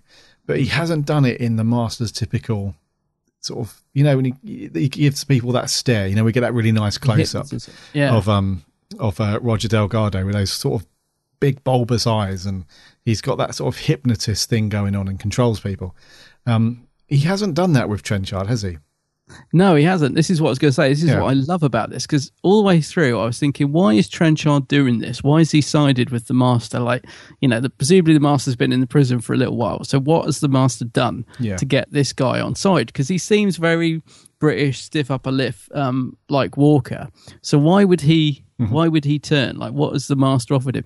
And what I like about it is it turns out to be he thinks he's doing a good thing. This, again, comes back to how well written it is. He's not actually doing it for evil purposes like the Master. The Master's kind of tricked him into thinking he's doing it for the sort of good of the country in a way, isn't he? He's like, yeah, but if you do this, you're going to be thanked because you will have exposed these creatures and for what they are. And, you know, the Master's tricked him into thinking that he's actually doing the country a favour. Yes. So that's why I like it, because I think that only gets revealed about episode 4 or 5, and all the way through I kept thinking, I like Trenchard, he's a buffoon, but why is he sided with the Master? Like, I assumed he'd been hypnotised. But yeah, again, down to the writing, there's much more to it than that. Yeah. So, and he plays it really, really well. He's really good, I think. He is good, and he's sort of relentless with it as well. He's sort of really devoted to this idea that the Master's imposed upon him. Yeah. So he's quite willing to sort of take people, capture and, you know, lock them up, and he orders people to go and, you know, get Jo before she can, you know, leg off. And so he's bought into the idea 100%, hasn't he? The Master's really sold it to him, and he's bought into it. And it's good as well that we don't know about that until later on in the story. Because like you, I was like, why is he, you know, what's the deal here? Because he's not being sort of mind controlled like the Master can do to people. So why is he, you know, it's great. It's great writing. Really, really good. And his character's great as well. Yeah, I guess I love that scene where he's boring. He's trying to keep them busy, isn't he? While the Master gets his electrical circuits together and the other, so he's trying to keep them talking, and I love that he's going on about golf for about 5 minutes, and the Doctor's getting so fed up with him, isn't he? He's like, yeah, bye, you know, it's just like enough already. I just thought, yeah, it's really nice little scenes with him in. Actually, I love how the Doctor just doesn't have any time for him at all. He's completely like, yeah, no patience with him. So yeah, good character, good performance, really good.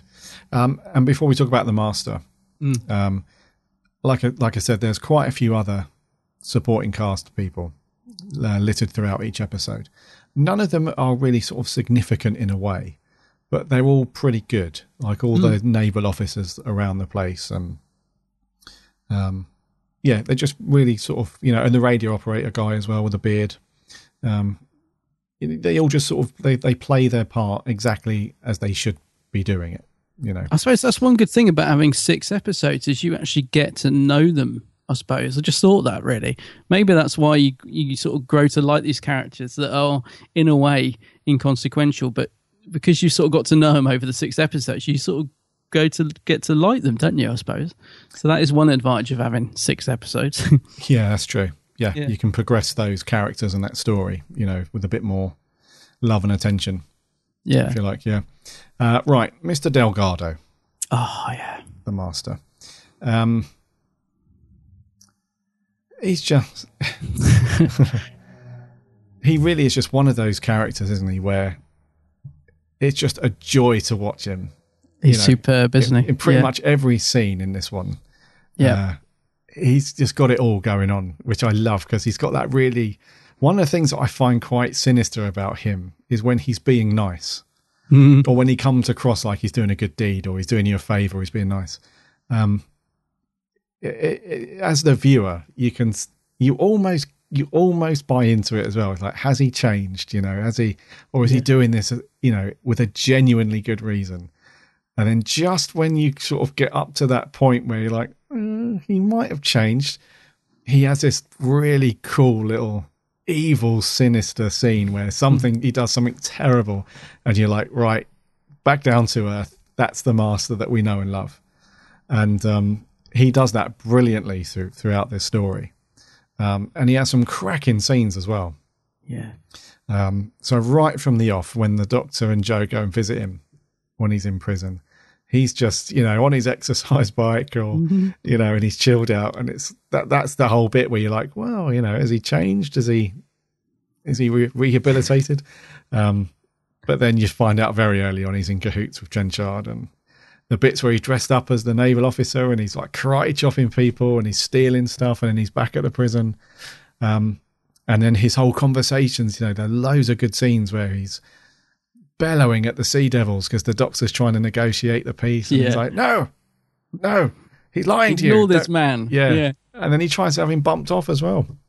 Yeah. Like towards the end, like because one of the things that has been very consistent throughout Doctor Who, even in the modern years, is the Doctor's kind of tolerance, if you like, of the Master in whichever form he's come. Always willing to save the character, always willing to try and given the benefit of the doubt every time. Yeah. And it stems right back to this where the little conversation with the Doctor and Joe, where he's like, I think he says something like, you know, he was a friend of mine at one point. Mm.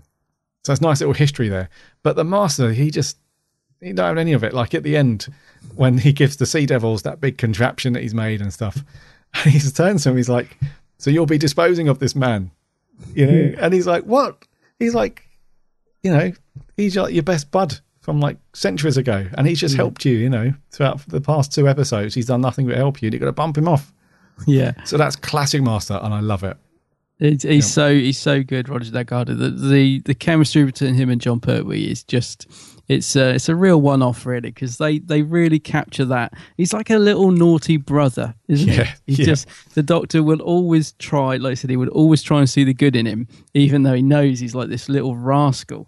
And the performance that Dalgada gives is so top-notch. I mean, I love the, like you said, when he's sort of pretending to be good, we know the Doctor's not falling for it, but when the Doctor leaves the room, he just bursts out laughing, doesn't he? He's like, oh, you fool, you know. He just really loves, you know, what he's doing, and you know, I can't say enough good things about Roger Dalgada, really. He's got a twinkle in his eye. Yeah. He does the humour just perfectly pitched, the evil just brilliant. I don't think he could be any better there. I love him and John Pertwee together. When they're in a scene together, they spar off each other brilliantly. Yes. Yep. Especially when they're doing the sword fight. I was going to mention that. That was just such a good scene. You know, they are just, you can just see that they get on well together.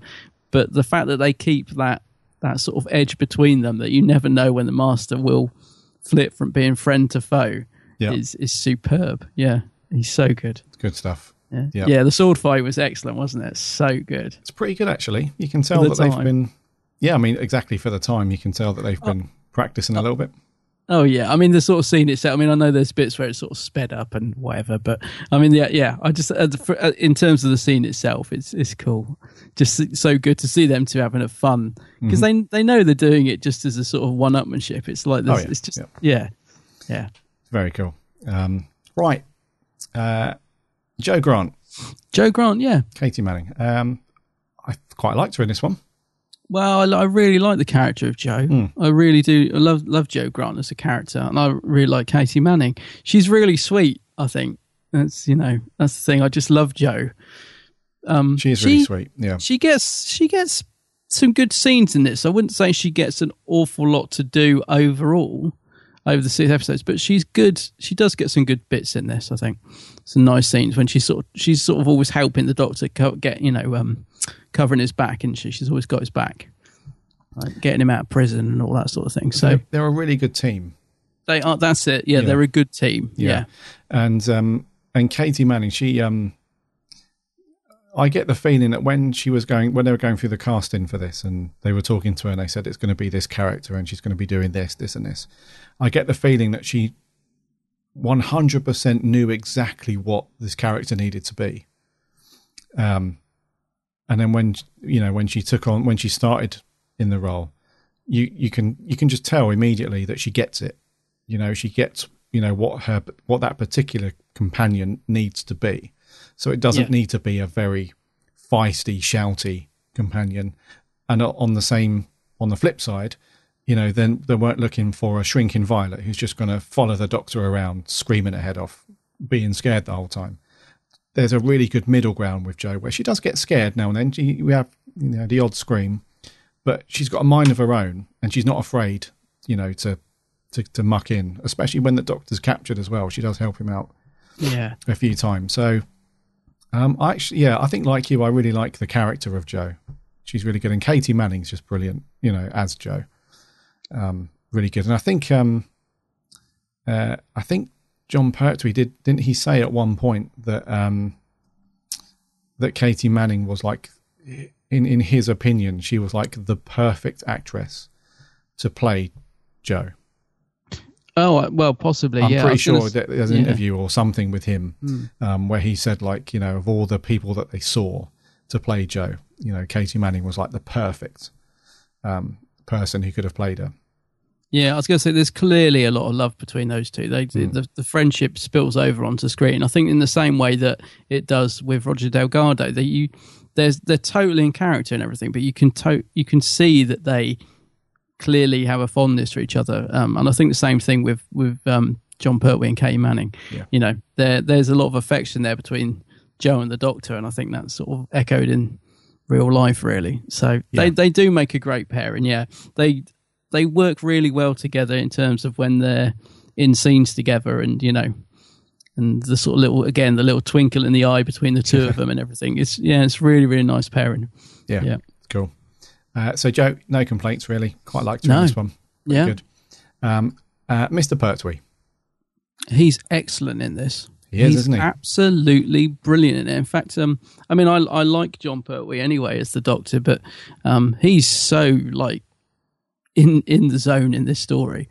There's there is nothing about his performance I could fault at all. He's in control. He's vulnerable. He's got the speedboat chase. He's got all the sort of classic Third Doctor elements in there. But he's so good in his performance in this, I thought. Yes, mate. I completely agree with you. He's just fantastic in this one. And one of the things that I really like about the way that he plays a Doctor in this one is we get to see like the real, I think you said it earlier, some of the real vulnerable sides of the Doctor in this one, where there's been a few Pertwee stories where he's not really played, he's never really been an overly sort of clown-like character as the Doctor. He's never been the Troughton-y type, Matt Smith type of Doctor. No. He's always been fairly straight with it. But in quite this one, suave. Yeah. But in this one, he was just, especially in some of the earlier episodes, where he's got like a sort of cheeky little grin on his face when you know he's talking to Joe about certain things, and like there's some funny scenes where Joe gets brought some sandwiches and he sort of kicks off. He's like, "What do you think you're doing? You know, it's not a picnic." And he takes the plate and just necks all the sandwiches and then just gives Joe like the empty plate, and she's starving hungry. And then like these cheeky little grins and stuff. It's really nice to see, you know, that stuff from him. But then we also see the really vulnerable side where he doesn't want to just go steaming in and blow the place up. He doesn't want to kill anybody. He's really, you know, genuinely concerned that if he doesn't sort this out, there's going to be a big massacre and a war and stuff. So he's very you know, and he does sort of, you know, put himself in harm's way more than one occasion throughout this. Yeah, you know, he's really sort of throwing himself into it to, you know, do the best he can to stop this whole thing. And the way that Pertwee does that is just so great, and in a lot like a lot of ways, you know, like we said about Roger Delgado, the way that he plays the very evil, sinister bad guy, which is the joy to watch. Pertwee is like the opposite. It's great to watch like the heroic character, you know, going through the motions in the way that he does. And he's so good with it. He's like, as the Doctor at this point, he's just so good. He feels really self-assured, doesn't he? He feels totally comfortable in the role. He does there's some really nice humour in this story, actually. Yeah, there's some lovely little moments in this. But he's also playing it completely straight. He seems to be having a ball, actually. I mean, you go from like a scene where he's really like telling those guys, you know, you need to wake up, this is happening, sort of thing. So very sort of, you know, strong Doctor. And then you go from that to a nice little scene of him with, you know, a sort of handkerchief around his eyes, playing golf, you know, going you know, and just getting, you know, hole in one straight away. And it's some lovely scenes like that. Yeah. But he's really on point. Oh, yeah. As the Doctor at this point, totally playing it straight, delivering the humour well, great interaction with Roger Delgado as the Master. Yeah, it's just superb performance. Yeah, and he clearly loves doing all the, you know, the bit like all the action sequences, like the speedboat chase and stuff. I mean, apparently John Pertwee used to just absolutely love doing that, although he suffered from a bad back. He used to love doing all those sequences. You know, he would, half the time he would suggest them. So if there's like a futuristic bike or speedboat in Doctor Who, normally it's because John Pertwee has spotted it in an event and suggested it be included in the show. So, you know, I love the fact that when you see the Doctor on a speedboat, it's actually him. Yes. Yeah. Whereas Roger Delgado apparently was the opposite, couldn't swim, so was terrified to be in the water. So, you know, he's quite opposite in terms of that sort of thing. Yeah. But, sorry. There was a couple of times actually where, especially during the sword fight, there's a bit where John Pertwee's getting sort of thrown around a little bit, and you can tell from a mile off that it's John Pertwee doing all that, because like you say, he loves that stuff. But there's a bit where he kicks the master in the face pretty much, and he does like a backwards roly-poly across the table and across the floor, and it's not Roger Delgado. No, it's a stunt. Yeah, and I think that's one of the things that separate those two, where I think Roger Delgado was a bit more conservative about what he was going to get involved in, whereas John Pertwee, he was just up for anything. He was. I gotta say, I mean, I think later as the show went on, I think he did suffer from bad backs. I think later on in the series, probably not by his choice, but they used to say, no, you know, Stuart Fell will do this stunt for you. And I think perhaps, you know, John Pertwee, given the choice, would have done it, but practically couldn't. There's, you know, the great scene where he's got the Sonic out on the beach with the mines. Oh yes, as well. Yeah. And because they said that when he filmed that, he when he jumps on the barbed wire, he had the Sonic in his pocket, so he actually lands on it, and I don't think he broke a rib, but he bruised a rib or something. Right. And he said he was in so much pain filming that scene, but because he was like, there's no way he was going to do it again, he sort of made sure he got through the scene. But apparently he's in agony when because he sort of jumps, and if you can imagine landing on that blimmin' Sonic in your pocket, apparently it just bruised his rib, so he's, you know. But I love that scene, though, because, again, he's not killing the Sea Devil. He uses it to explode the mines to scare him away, and that's what I love about Pertwee's Doctor, is he's clever. Yes. He's always using his brain. He's always making gadgets. You know, that's what I just love about his Doctor, really. Yeah, it's great stuff. And that scene, actually, where he dives on top of I did find it funny. Yeah. It just, he doesn't really get any height or anything on it. It's almost like he just flops. He sort of jumps up and goes straight down. It was quite funny, but one of those unintentionally funny moments. And we also have the classic Pertwee Wurzel Gummidge face, where he's getting strangled. Oh, he did it from at behind. The end. Just when you thought you'd seen the last of it, he does do it, doesn't he, at the end? Yeah, I did think of you when he did it, because I know you love it when he pulls that face. Oh, that's fantastic. Yeah, I think Pertwee, I was going to ask you this actually, do you think, if I was going to say there's two Doctors that get perhaps sometimes overlooked or are slightly underrated, I would say William Hartnell and John Pertwee.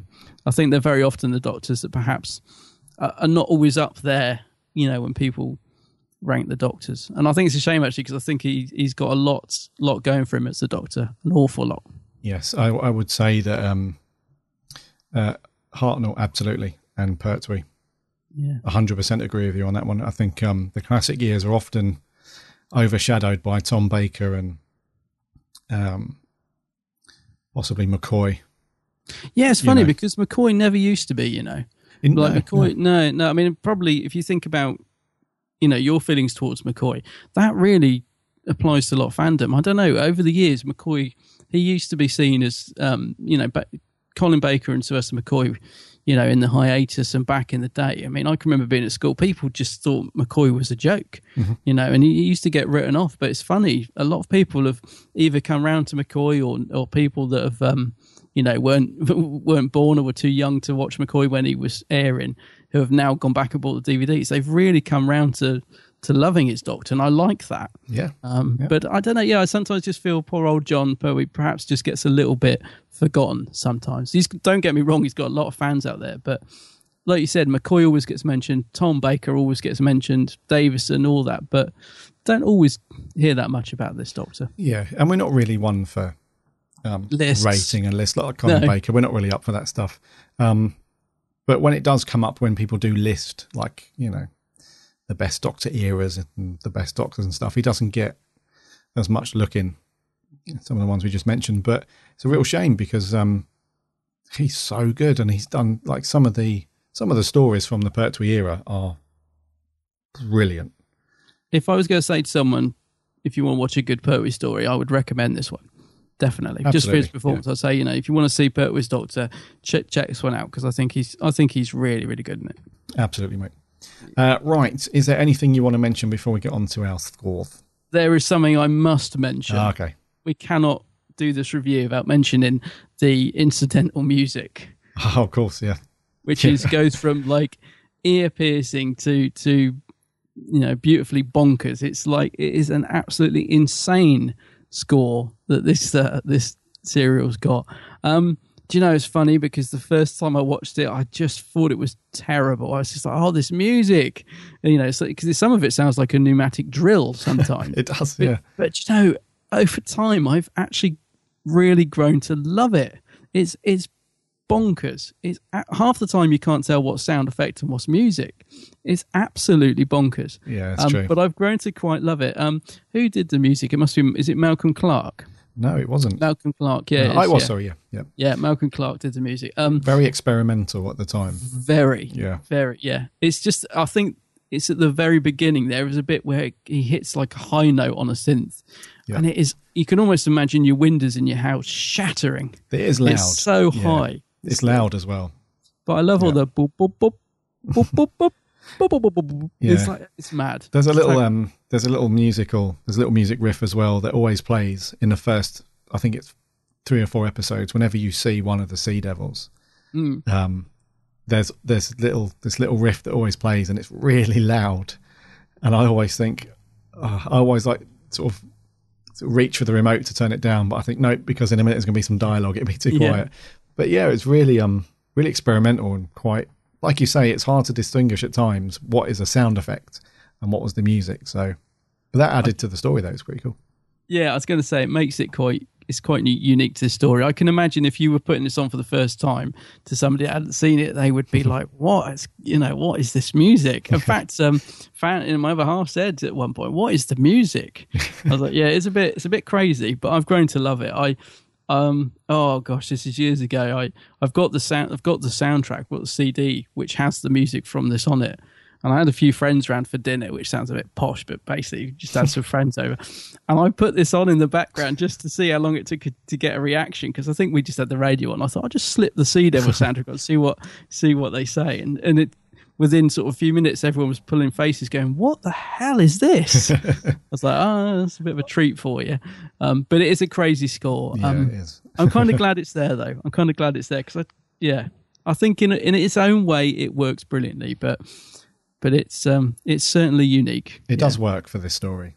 Yeah, it's definitely unique. Yeah, right, buddy. I think it's you to go first. Okay, I'm going to give the Sea Devils a score of 8.5 out of 10. Really, really enjoyed it.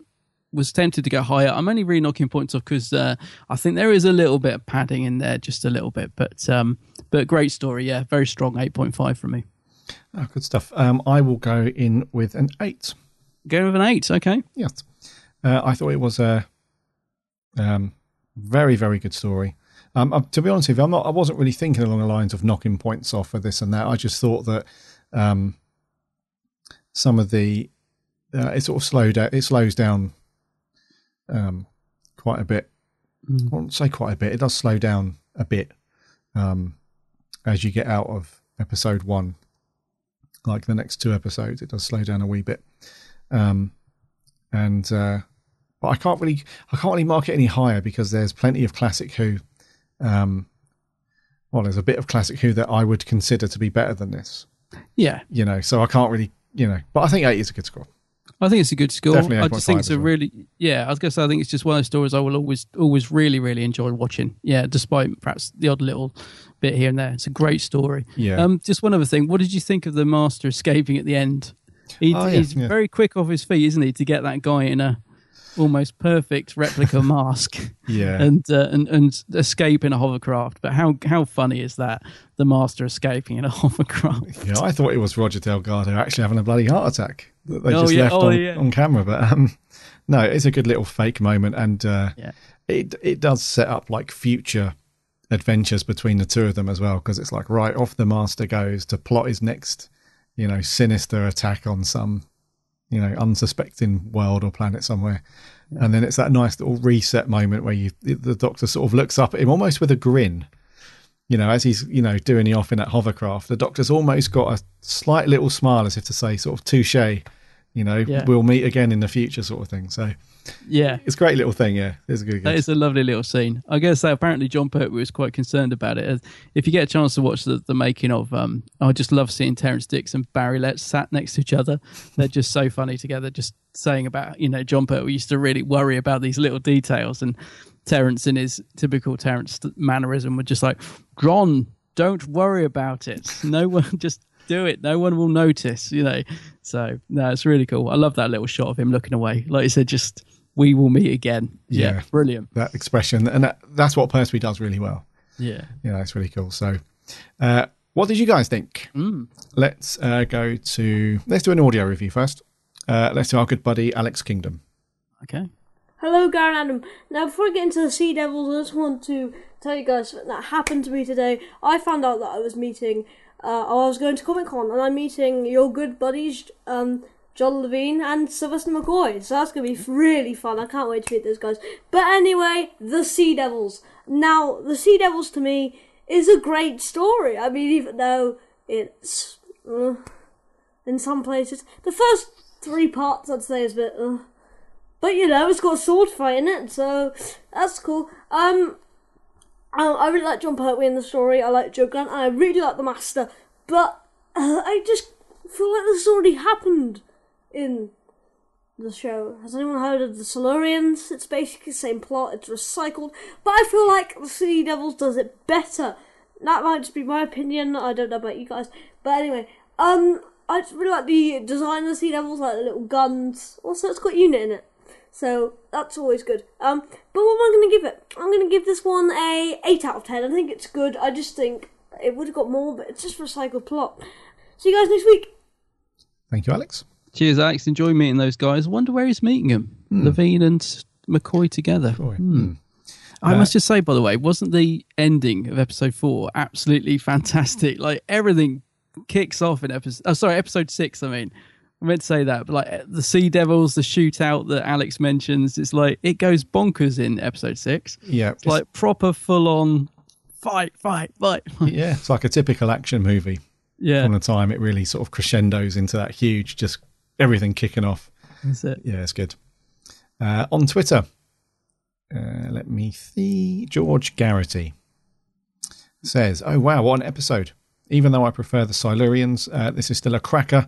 Pertwee on top, high-arcing form." Katie Manning, great, adds Joe. As per usual, Delgado has a great role too. Unit regulars, Benton and Lethbridge Stewart, good when they're in it. Overall, great plot and iconic scenes throughout. Another amazing Pertwee classic. 9.5 out of 10. Oh, excellent. He says, P.S. Did you guys hear that last week Sean Pertwee revealed that he was meant to be in Series 9 playing his father? I had to turn it down because of filming on Gotham. Yes, I had heard that. Yeah. I think it was in the flashback scene, wasn't it? You know, we had the doctors running past, like the fourth doctor, and you caught, sort of like half a second clip of him. I think it was that. But yeah, interesting. Yeah. Lainey Larson on Twitter says, the Sea Devils remind me of the Ice Warriors for some reason, and the third doctor stroke master sword fight was awesome. What else we got on Twitter? Simon Mallinson says simply a swashbuckling yarn. Wesley McCammon says one of my favourites. And lastly on Twitter, DT's nose hair says quintessential Doctor Who, Pertwee at his finest. Yes. Rightio on Facebook. Lewis Palmer says, the Sea Devils is a pretty fun story. Not amazing, but pretty great. It's a rare six-parter that I can watch all at once easily. The Master is on top form and the sword fight is just brilliant. There is a version on YouTube which replaces the swords with lightsabers, which is worth a look. All right. The Sea Devils themselves are good and a famous classic monster. But when it comes to this story, I never really think of them. The Master overshadows them a bit. Overall, a nice story, which I definitely recommend. 8 out of 10. Excellent. Audio review. This is Owen Daly. Hi guys, hope you're both well and enjoying the show. So the Sea Devils. I watched this when I was on a horror repeat back in December, it must have been, or November, and I watched it over 3 different nights or something when it was airing, but I think I missed one. episode of it, which is episode 4, so I can't quote on that, but I doubt I'll need to. But yeah, from what I remember, The Sea Devils was a fantastic story, and I loved it. I love how there's nods to the Silurians, with the Sea Devils being second cousins or something, or just cousins to the Silurians, and I'd love to see them return in the new series, as long as they don't mess up the design like they do with the Silurians, which they probably will, because it is new series. But yeah, I loved how the Master was in this and he teams up with aliens, and seeing he hadn't been in 2 previous episodes and he'd been in all the 1971 series, it must have been great for viewers back in the day to have the Master returning. John Pertwee gives one of his best performances, I think, and there's that fantastic scene with the Master and him having a sword fight. So overall, I really love this story, and I would recommend this to people trying to get into Classic Who. It would be a definite 7 out of 10 from me. So thanks for listening, and yeah, enjoy the rest of the show. Thank you, Aaron. Excellent. He does bring up a very good point there. I mean, I think the Sea Devils are one of my favourite Doctor Who. I don't want to. I suppose monster. I would love to see them in the new series, but I would also worry about what they would do to them. Right. Because as far as I'm concerned, they've wrecked the Cybermen. I don't like the design, and I agree about the Silurians. I don't like the design in the new series of Silurians, so I'd love to see the Sea Devils come back, but I do worry that they would just, I don't know, maybe they just work well back then, maybe they should just be left, I don't know. But you don't like Vastra? You don't like Vastra? Well, I like her, but I mean, I don't know, they just look like, it's too human. You watch the Silurians, as I said, the sort of whole design of the face is fantastic, but I'm not taken with the new series design that much, I have to be honest. So, but okay. Would you like to see Sea Devils come back? I would. Yeah, and I don't mind the Silurian design. I think the makeup's really good. There's nothing wrong with the makeup and that. I just don't. They don't feel like Silurians to me. It feels like somebody made up. But yeah, okay. I would like to see them come back. I just worry what would be done to them. Yes. Would they still have a vest? Probably not. No, I doubt it. Yeah. Continuing on Facebook, Sammy Satine, she gives us her short and sweet synopsis, which is, so the Master has been imprisoned by UNIT, gets visited by the Doctor and Joe, then makes his escape. He teams up with the Sea Devils because he thinks that's a great idea. I love this story as UNIT ruffles his I'm going to struggle with that word again. His hypnoticness, that's right. The Sea Devils, Joe, action, cliffhangers, everything. Roger Delgado as the Master is excellent as always. He is probably my favourite Master next to Missy. I love the Sea Devils. I have a couple of figures of Sea Devils and I reckon they are cute and fierce. You wouldn't want to mess with them, but I think there's something about the eyes that makes them endearing. I would love to see them come back. Joe is great and I love Katie Manning. John Pertwee is fabulous. The ruffles, the capes, the determination, he's just got it all. Seeing him in that orange diving suit is different. Oh, and Ruffles and his hypnoticness have a sword fight. Overall, I give it a 9 out of 10. Excellent. Yeah. Lastly on Facebook, Danny Brown says, yes, when I heard you were reviewing this, I squealed with mild joy. One of my all-time favourites. Love the bonkers music and love the design of the Sea Devils. The only downside is the story is slightly too long, but I don't care. Pertwee and Delgado are excellent in their respective roles. It's brilliant. 9.5. Brilliant. I think it might be one of my favourites, you know. I really, really like this one. Yeah. Yeah. Anything over on the Geek's Handbag? Yeah. I had one on Twitter, actually, from Elliot Beasley.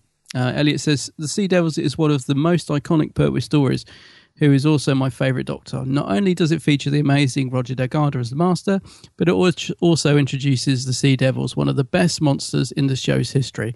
There's the brilliant scene of them emerging from the sea, and I also like the connection to the Silurians. It's got all the typical action sequences of the Pertwee era and establishes the reverse the polarity of the neutron flow line too. I found the premise with the Royal Navy very interesting, and the soundtrack is quite quirky, if not odd. Overall, I'd love to see the Sea Devils to return to the new series, but only if they were kept the same, no redesigned, and the story was good enough. My final score would be 8.5 out of 10, simply because I haven't watched it recently, so it'd be unfair to give it any higher. Hope you have a good show. Thanks, Elliot. That's great. Oh, nice one. Yeah. Let's have a look on, I did have something on the Geeks Facebook page. Let's have a look.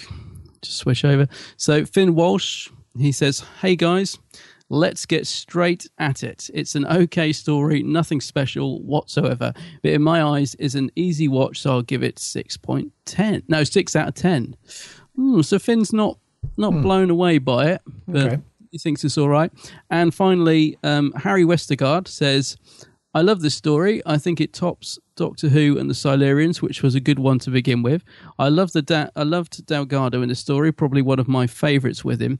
He has great chemistry with the Doctor, especially in the prison scenes. That sword fight is probably one of my favourite Pertwee moments.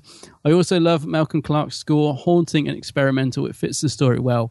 Pertwee is also great, and as always, and the Sea Devils are fantastic monsters. Harry says, a classic and one of my favourites of the Pertwee year. Cheers for that, Harry. Nice one. So, yeah. So, a lot overall, of love out there. Yeah, overall, very positive. Right, next week, buddy. What are we going to be reviewing then? Ninth Doctor story, The Long Game, featuring everybody's favourite companion, Adam. Yay! Adam, yeah. The Long Game. God, I can't remember the last time I watched it. I know I say that every week, but this one, I'm going to have to wipe the dust off because I haven't watched this one for a long, long, long time. Mm-hmm. Is there a reason for it? Find out next week. Oh, nice one, buddy. Right. Thank you all very much for your thoughts and reviews on The Sea Devils. Some really good love for that one. Some great scores. So highly recommended. If you've not watched any Pertwee stuff or if you want to get into the classic years, that's one of those ones to pick up. Yeah, it's really made me want to go and watch the Silurians. Actually, if I get a chance, I'm going to watch that this afternoon. It's not a bad shout. Right, we're going to wrap there for 96. Okay.